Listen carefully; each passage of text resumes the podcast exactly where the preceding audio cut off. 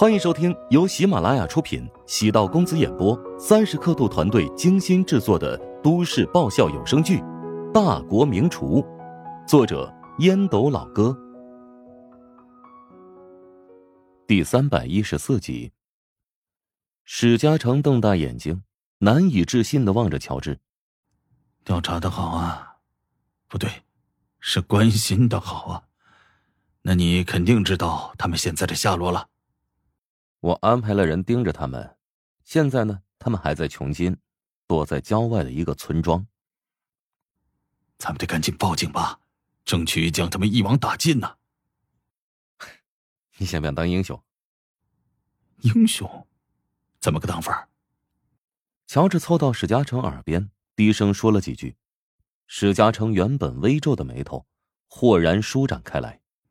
嗯，这个主意妙啊！史嘉诚眼中熠熠生光，乔治想让史嘉诚亲自抓到那个骗子团伙，这样一来，他岂不就是成了英雄？如果这件事以那群歹徒被绳之以法宣告结束，陶南方知道此事，只会觉得老丈人无可救药。但是老丈人深入虎穴，捣毁犯罪团伙，追回所有人的欠款，无疑会让陶南方刮目相看。乔治觉得老丈人的脾气、性格其实都不坏，关键是处理问题的方式比较另类，显得特立独行。乔治心中突然涌起一个很疯狂的想法：要不将老丈人改造一番？改造一个人是拥有成就感的。乔治从改造周冲身上体验到了一种快感，现在打算对老丈人也改造一番。不过。老丈人逍遥自在、没心没肺的过了这么多年，想要改变他的难度无疑很大。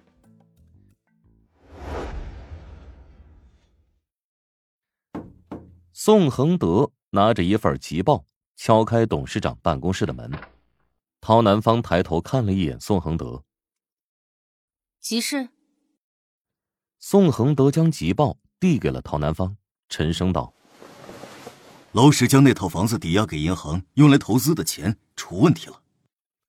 放下手上的工作，陶南方连忙接过文件，目光冷峻的仔细阅读。宋恒德能感觉到陶南方身上的杀气。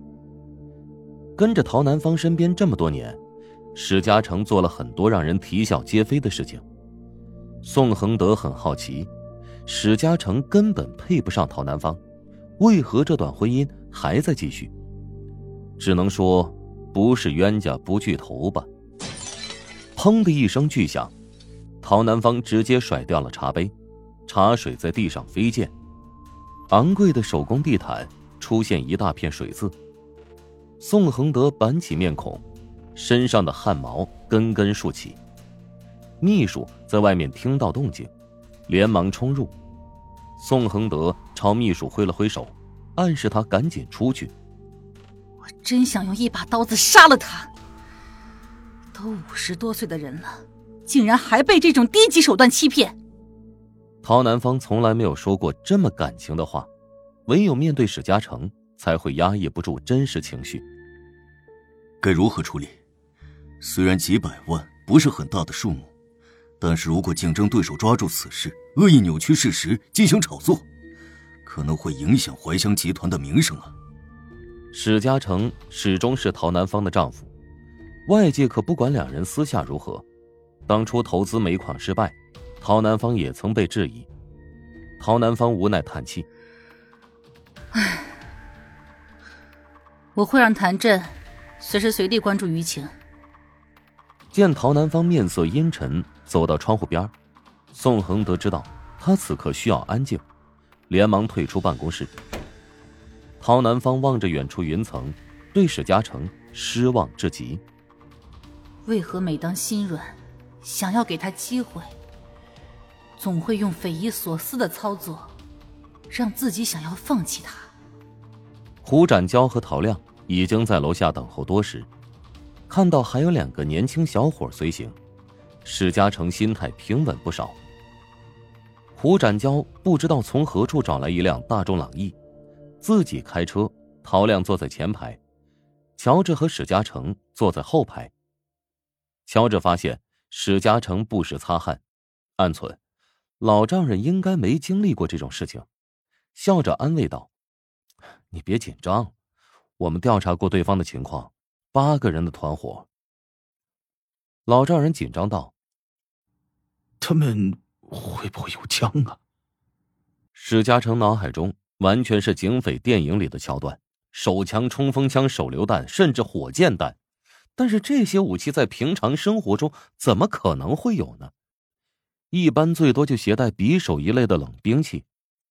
陶亮在前面冷哼一声：“哼，大叔，你就放心吧，就算对方有枪，我单枪匹马也能锤爆他们。我最讨厌这种坑蒙拐骗的坏蛋了。要不，咱们还是请警察帮忙吧，让你丈母娘对我刮目相看的事情，我我我我也不想了。人生在世一场。”就如同过往云烟，名誉财富生不带来，死不带去的是吧？没必要拿自己的生命开玩笑。胡展娇扶着方向盘，没想到乔治的老丈人这么怂包。乔治也低估了老丈人的胆魄，平时感觉他挺爷们儿，没想到关键时刻掉链子。果然被陶南方那么嫌弃，还是有一定的道理的。换位思考。其实也能理解史嘉诚，一生没受过太大的波折，衣食无忧，荣华富贵也享受过。即使没了这几百万，他未来的日子一样可以逍遥自在。乔治耐心解释道：“爸，你别自己吓唬自己，他们就是一群骗子，又不是那种暴力罪犯。别提枪了，估计连刀都没有。论一对一单挑，他们不一定是你的对手。”史嘉诚在乔治的安抚下，情绪舒缓不少。胡展娇摇头苦笑：“这帮骗子敢到处招摇撞骗，保命的手段恐怕还是有的。等一下咱们冲进去，要迅速制服对方，不能给对方可趁之机，不能有漏网之鱼。陶憨子，你要冲过去，拿住关键人物。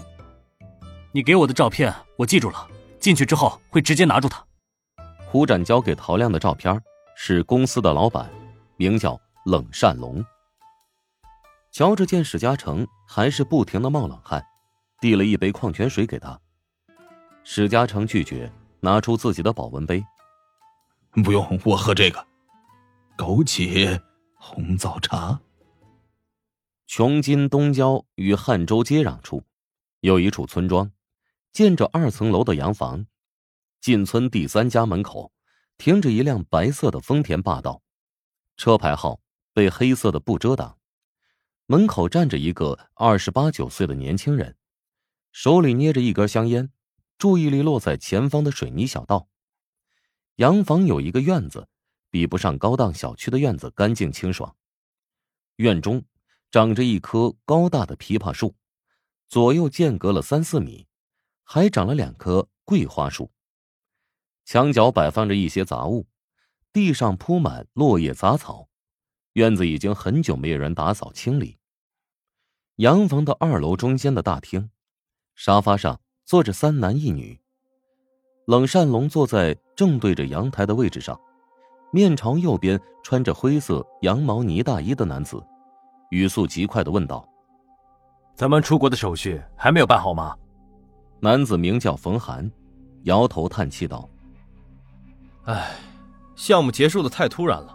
我们原本以为至少还有三四个月的发展时期呢，谁能想到这么快就被人识破了？右手边的女子穿着红色的羽绒服，浓妆艳抹，面容妖冶。唉，老冯，不出意外，警方已经开始通缉我们。我们现在没有假身份证，寸步难行。你呀，必须要尽快想办法搞定一切。现在只能加钱，让他们尽快走流程了。